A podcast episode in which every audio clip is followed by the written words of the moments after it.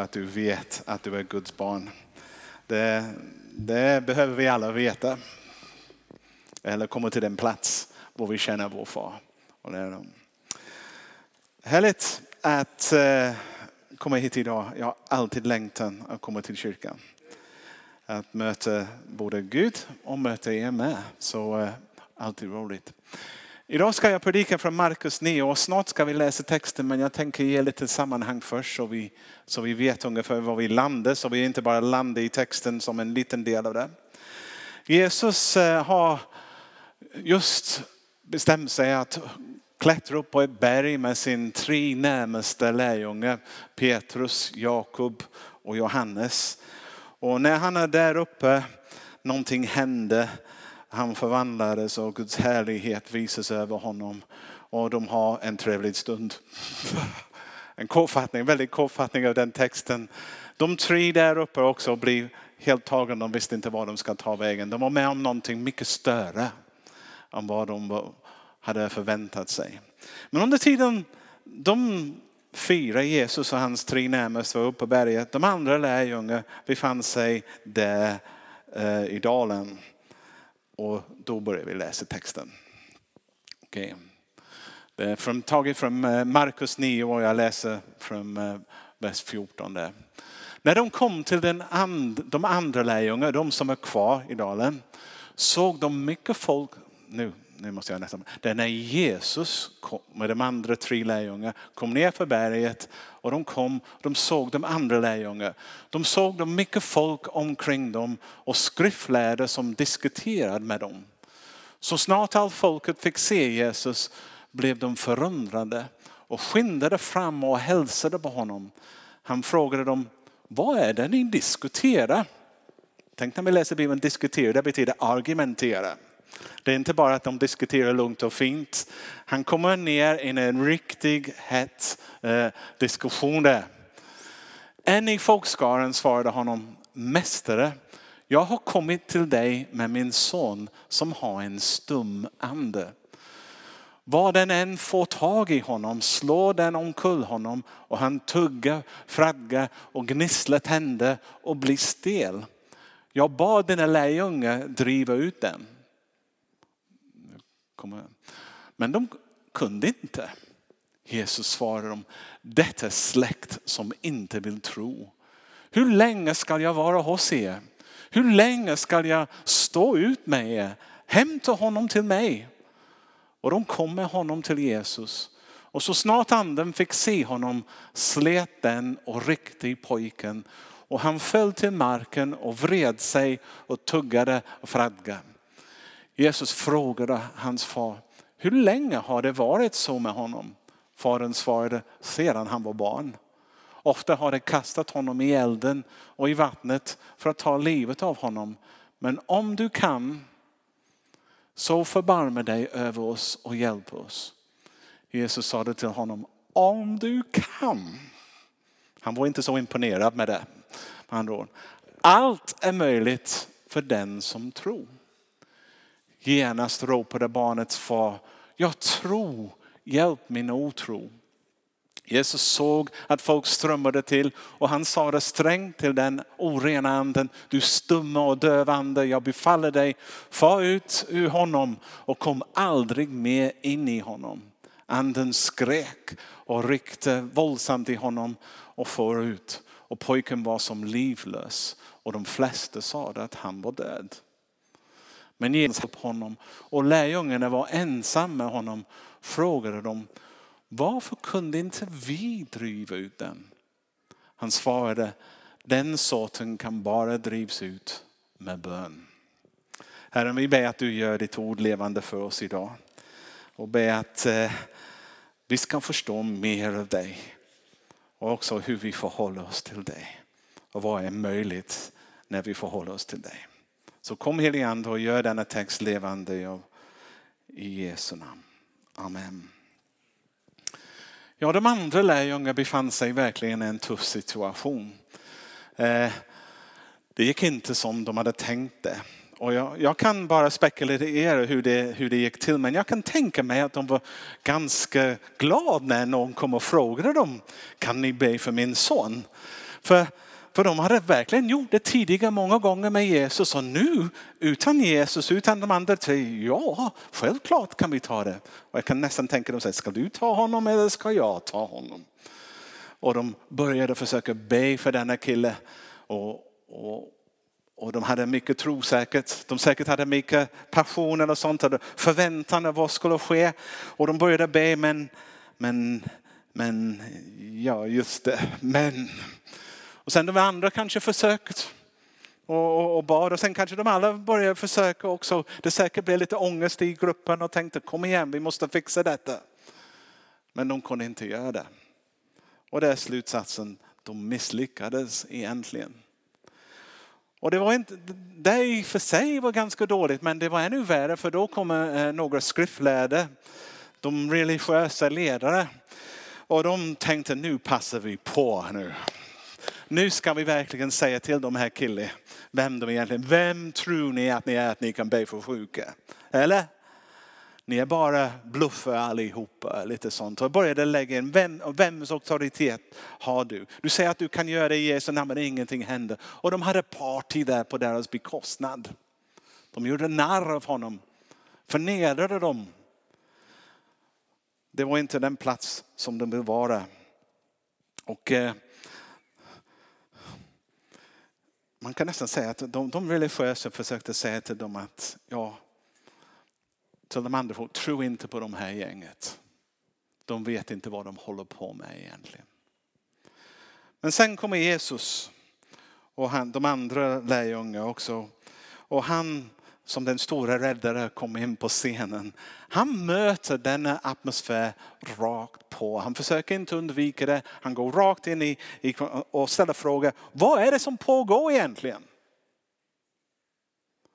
Han stillar stormen på det sättet också som, som höll på i, luft, i, i luften. Och, och sen, sen fick han veta att eh, de hade försökt eh, befria denna pojke och misslyckades. Men sen han, han kommer bara där. Han tar pojken, börjar be för honom, be ut andan, det far ut och han befaller det att inte kommer tillbaka. Och allt är frid och fröjd. Jesus som alltid fixar sammanhanget.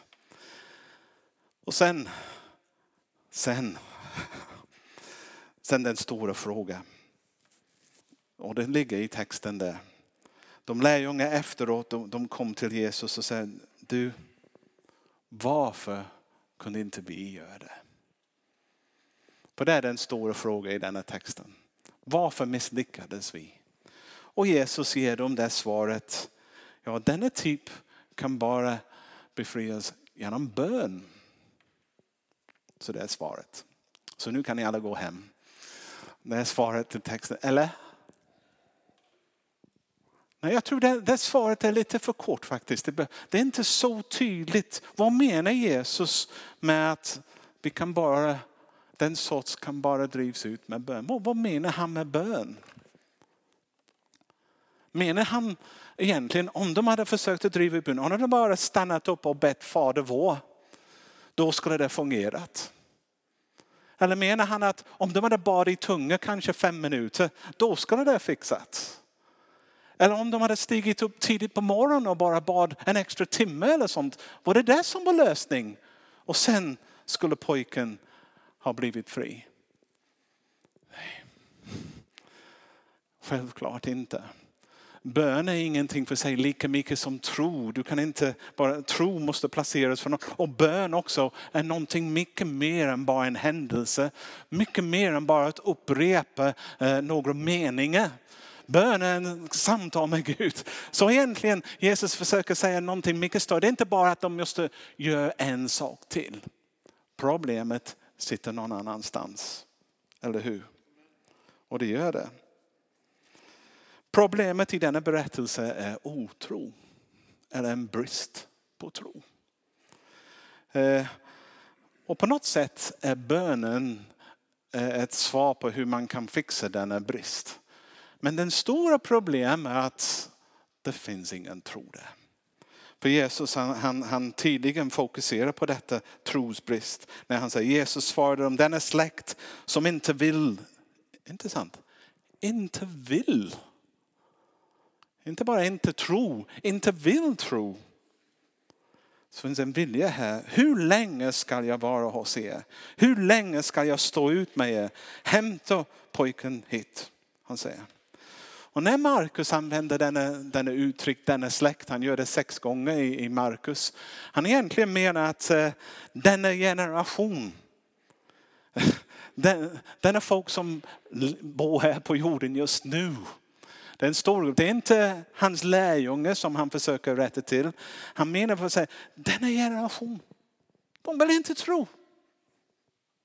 Trots alla bevis, trots allt han hade gjort. Men huvudfokus denna gången var på pappan, barnens pappa. Han verkligen, kanske man kan se i sammanhanget, han möter honom i ögon.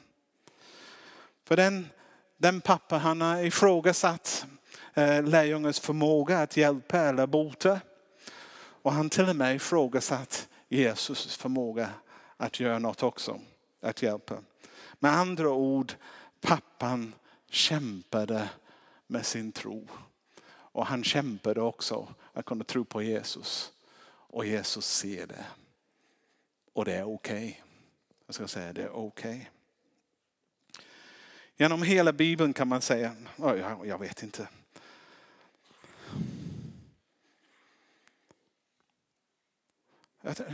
Boven är otro. Det är ingenting annat. Boven har alltid varit problemet. Otro är vårt största problem också idag.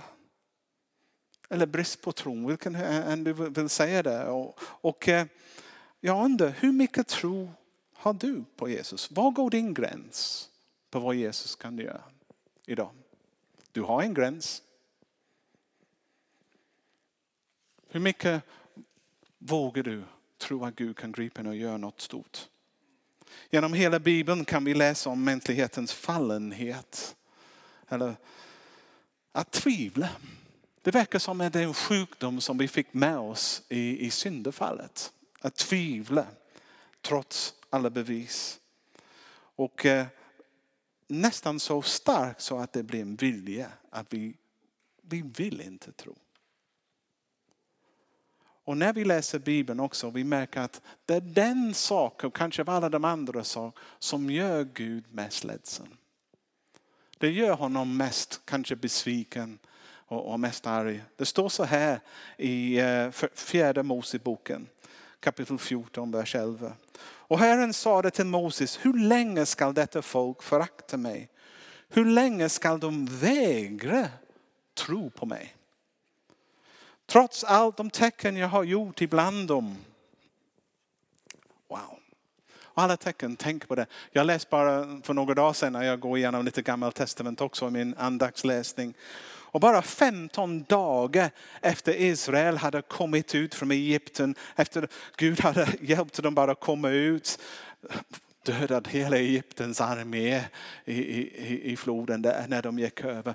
Fick så en stor piller av, av rök, en stor piller av eld på natten. De fick bröd varje dag, de fick vatten ur klippan och sånt. Så bara 15 dagar efter det de började klaga. Så, Åh Gud, varför har vi kommit ut? Kommer du bara låta oss dö här ute?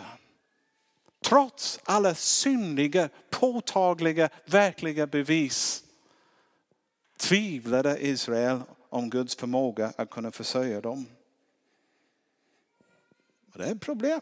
Och det är ett problem som vi delar med dem.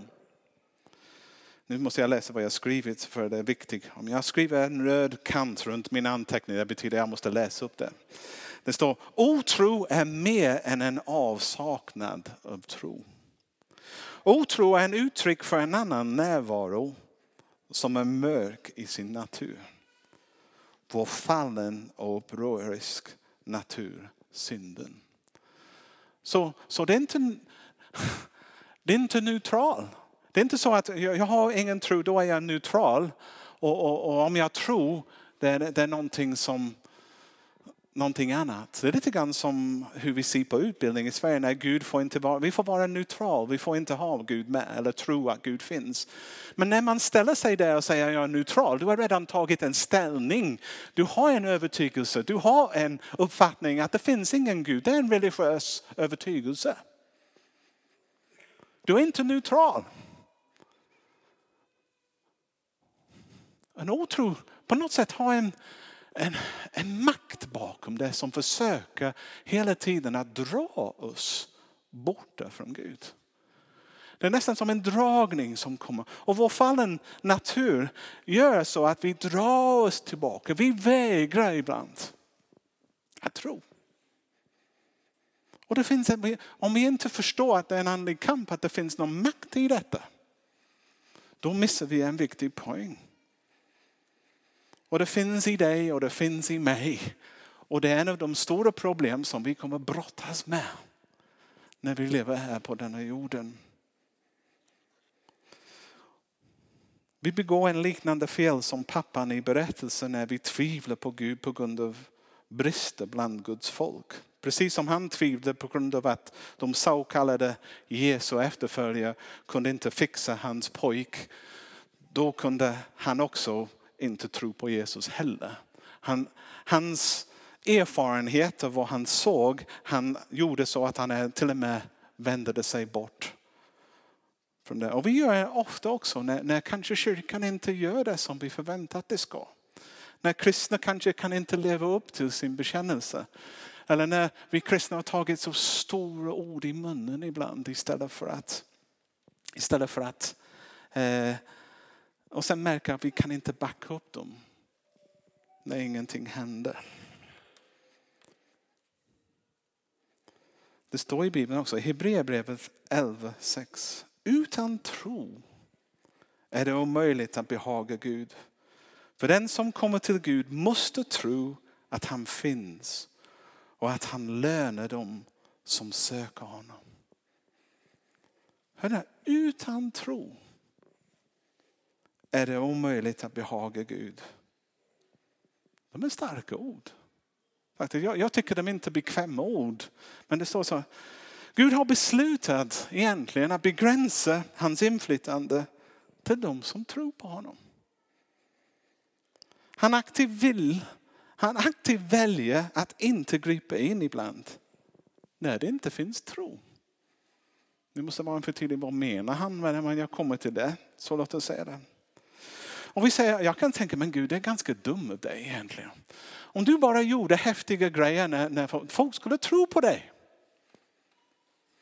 Man kan tänka om, om du bara grep in ibland och gjorde någonting stort, då skulle alla tro på dig och följa dig. Och Gud säger, jag har gjort det. Jag gjorde det hela tiden med Israel, jag gjorde saker men de trodde inte ändå. Jesus säger, jag botade sjuka, jag drev ut demoner, jag skaffade fram mat i öknen. Jag gick på vattnet och sen, och folk de tyckte det var imponerande men de trodde inte ändå.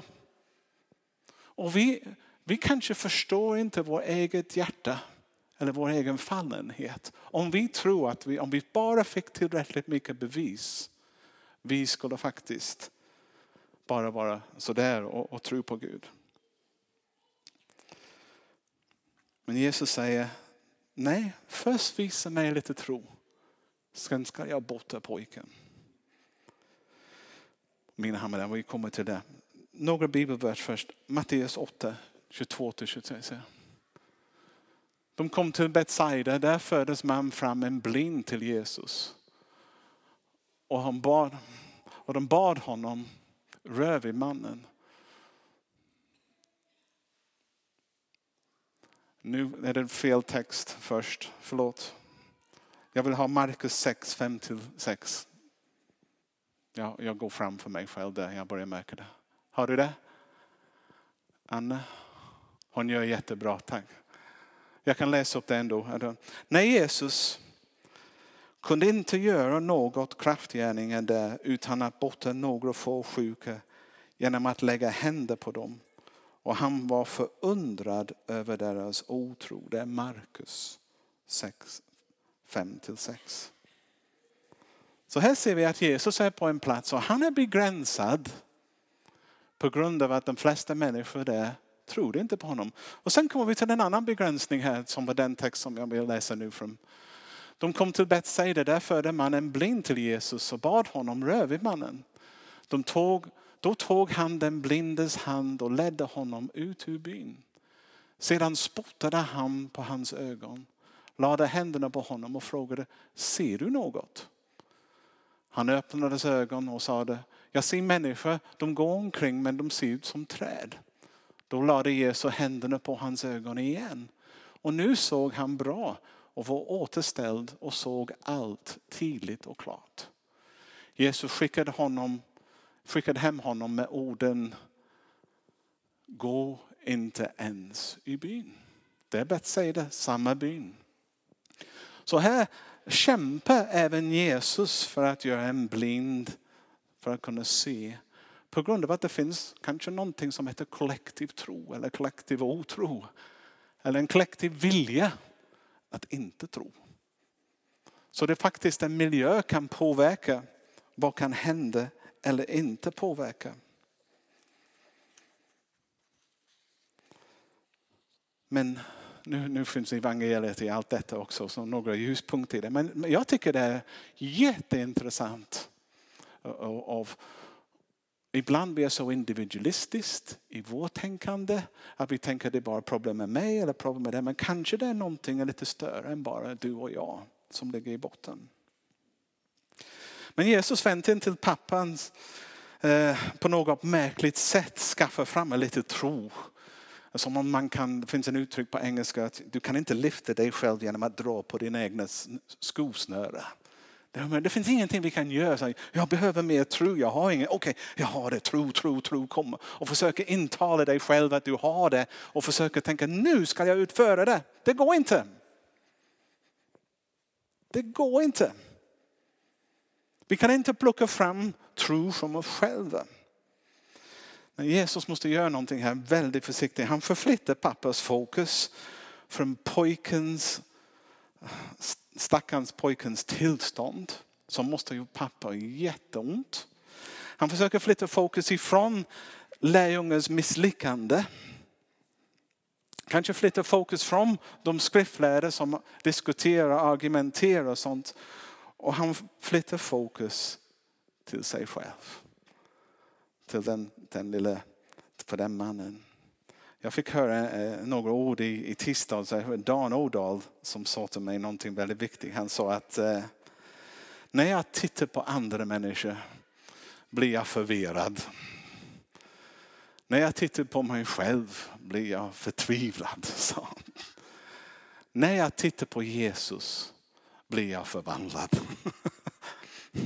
Och det ligger någonting i det. Vi kan titta på andra kristna, vi kommer bli förvirrade.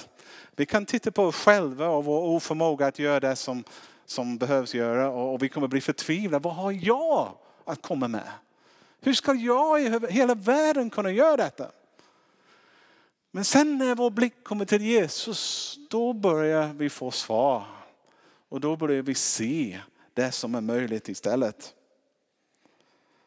Markus vill att vi fattar att den typ av tro som Gud vill att vi har för att befria eller bota någon är rotad i vem Jesus är. Och inte bara vad han gör. Vi kan inte titta på vad Jesus gjorde och bygga vår tro. Det sitter inte där. Men om vi tittar på allt vad han gjorde, tittar på de gärningar och säger, oh, jag, jag förstår rent mentalt att det är möjligt för jag har sett det hända. Då kan jag ha tro. Tro föds inte dess att tro måste placeras för personen Jesus vem han är. För det är ur honom allt detta kommer. Jag kan säga att vi kan förundras och imponeras över ett under men vi kan bara tro och överlåta oss till en person. Bara till en person. Och den personen är Jesus. Och därför måste vi börja prata med honom och när vi börjar prata med honom, när vi överlåter honom, det kallas för, när vi pratar med, med, med Jesus, vad heter det? Bön är det, okej, okay, okej, okay, bön. Så, så, kanske detta var det som Jesus menade. Att, att, att bön har en betydelse. Då börjar, det är viktigt att vi börjar prata med Jesus om det. Vi börjar vända vår blick ifrån den stora problem framför ögon. Vår egen otillräcklighet, andras diskussioner och synpunkter vad vi gör och börja vända det till Jesus och vem han är och vad han säger och lyssna till honom. Folk ofta frågar efter bevis som kan säkerställa att, att Gud finns. De förväntar sig att alla deras frågor ska besvaras innan de kan tro. Men Gud ställer inte upp på sånt. Matteus 11. Vad ska jag likna det här släkt vid? De liknar barn som sitter på torget och ropar till andra barn. Vi spelade flöjt för er men ni dansade inte. Vi sjöng sorgesång men ni grät inte. Han försöker säga, vi är som barn. Och jag vet inte om ni har haft småbarn, om ni inte haft det, ni kommer lära sig av sånt. Ibland, en bra exempel är barn som ser fram emot ett kalas. Och de är väldigt glada. Och de till och med tänker alla sina vänner kommer de ge dem presenter. Och sen plötsligt mitten på klass, de börjar bli sura och gå ut och någonting. Och säger, men vad är problemet? Du, du, du gillar denna mat? Jag gillar inte det. Jag vill inte ha det. Alla de presenter, jag vill inte ha den present. Jag hatar denna present. Och du försöker resonera med barnet. Men, men du, du vill ha det. Nej, jag vill inte. Den stora problemet är inte presentet eller något annat. Den stora problemet är att det går inte deras väg. De är inte i centrum längre på något sätt. Det har varit en förflyttning. Och Jesus säger ibland, när du är i centrum, du är som barn. Och du försöker säga, om jag bara fick det, då ska jag följa det. Om ni gjorde det, jag ska göra det. Men ni gör inte det. Vi måste följa. Det är när vi ser, slutar titta på oss själva och börjar titta på Jesus som allt är möjligt. Det är där som gränsen går. Trons kraft. Jag tycker pappans svar är otroligt vackert. Ja, jag, jag älskar det. Han, diskussionen med Jesus har gått så långt. Jag säger, jag tror. Hjälp min otro. Det är ärligt. Det, det, det är ödmjuk. Det är nästan så här, men jag hade lite men det, det räckte inte till. Men Jesus sa, men det räcker för mig. Du vänder dig till mig och du ber hjälp mig. Och så Jesus. Det var det allt som behövdes egentligen. För mannen att ta blicken från problemet, ta blicken från eh, ta problem, blicken från skriftlärare, ta blicken från sin egen oförmågenhet att göra, förmåga att göra det och vända sig till Jesus och säga jag tror men hjälp min otro.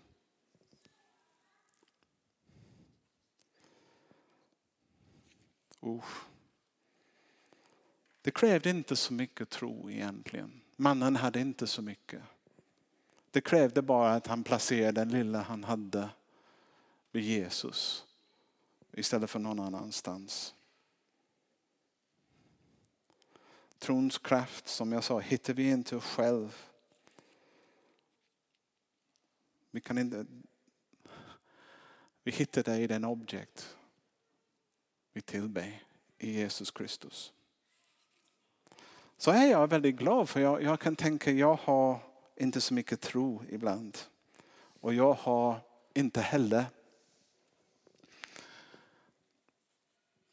Jag har försökt och misslyckats ibland och det är lätt att jag kan bli förtvivlad och titta på mig själv och gå bort. Men här i texten ser jag att det finns en liten medicin, att jag kan faktiskt, det finns en botemedel för min otro. Och det är att titta på Jesus.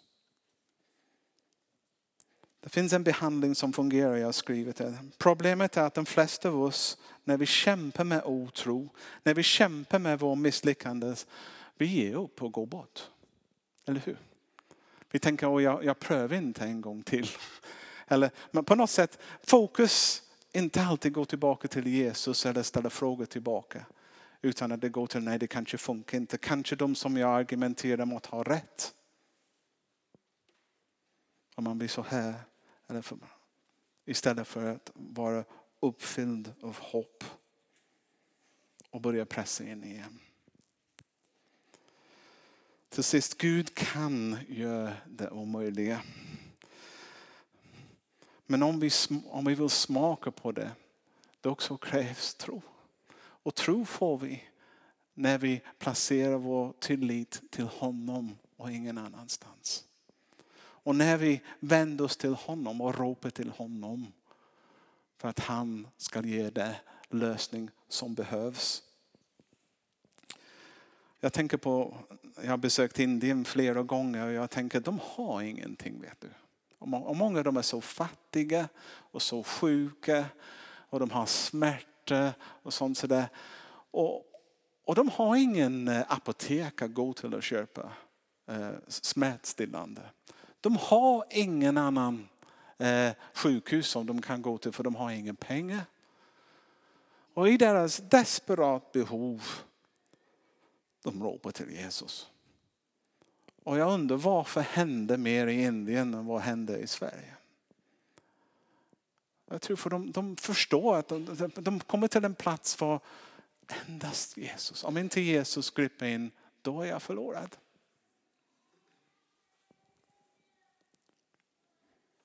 Och på något sätt Jesus älskade när vi vände oss till honom.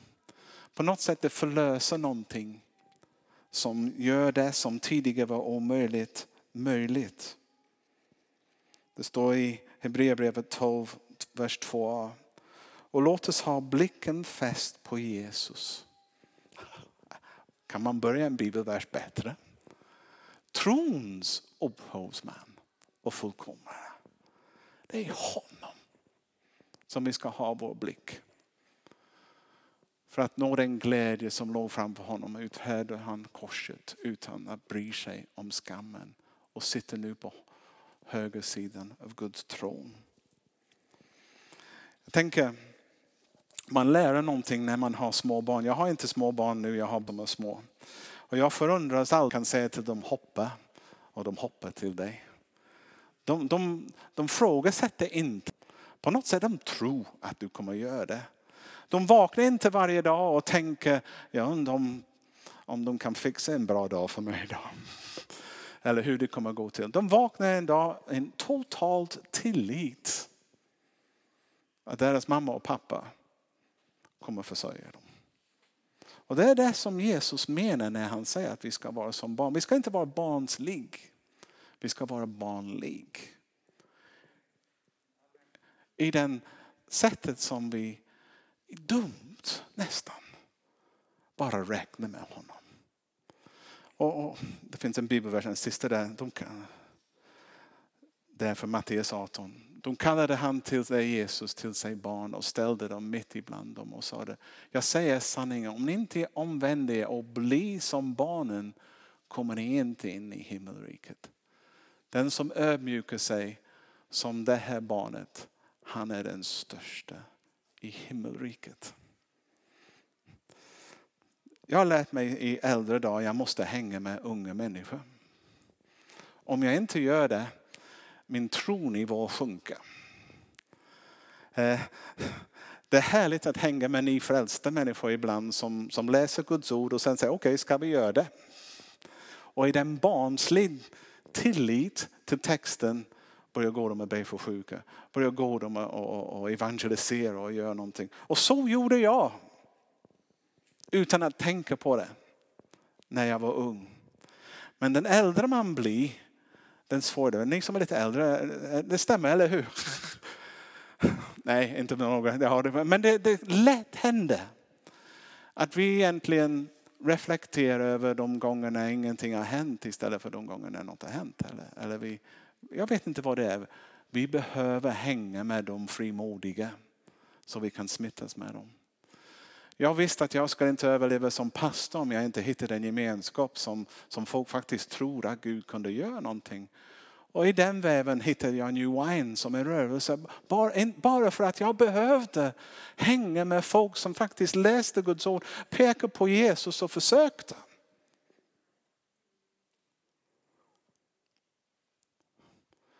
Som församling också. Det är lätt för oss att, att, att för att det finns den fallenheten makt bakom tvivel ibland som, som gör att vi backar ibland. Att vi behöver vara en gemenskap och vi uppmuntrar varandra. Att titta på Jesus, att försöka. Att keep, fortsätt, fortsätt, fortsätt. Backa inte. Under tiden jag predikar, jag ser Jonas satt där bak. Jag bett för honom så många gånger för hans hjärna. Och jag kommer att fortsätta be för dig Jonas. Jag ger inte upp. För jag vet att det inte är jag, jag vet att det är Jesus och jag vet att någon dag kommer du få din helande. På något sätt. På något sätt. Är bara. Jag ska bli barnsligt. Och jag ska ropa till Gud varenda gång jag misslyckas. Gud, jag tror men hjälp min otro. För om vi inte gör de risktagande, om vi inte gör de trosteg, vi kan inte behaga Gud. Och jag vill av hela mitt liv behaga Gud. Vill ni göra? Ska vi be. Åh Jesus. Jesus, när vi läser denna berättelse vi, vi kan känna oss ibland som pappan. När vi, vi kan känna oss som de lärjungar som misslyckades. Vi kan till och med ibland känna oss som skriftlärda också. Olika perioder, olika tider. Men jag ber att du hjälper oss idag. Gå mot vår fallen natur. Och ha blicken fäst på dig Jesus. Och alltid, alltid tro att du kan göra långt mer än vi kan ana eller tänka. Och ge vårt liv till dig och lita på dig. Att du kan fixa det som ingen annan kan fixa. I Jesu namn. Amen. Amen.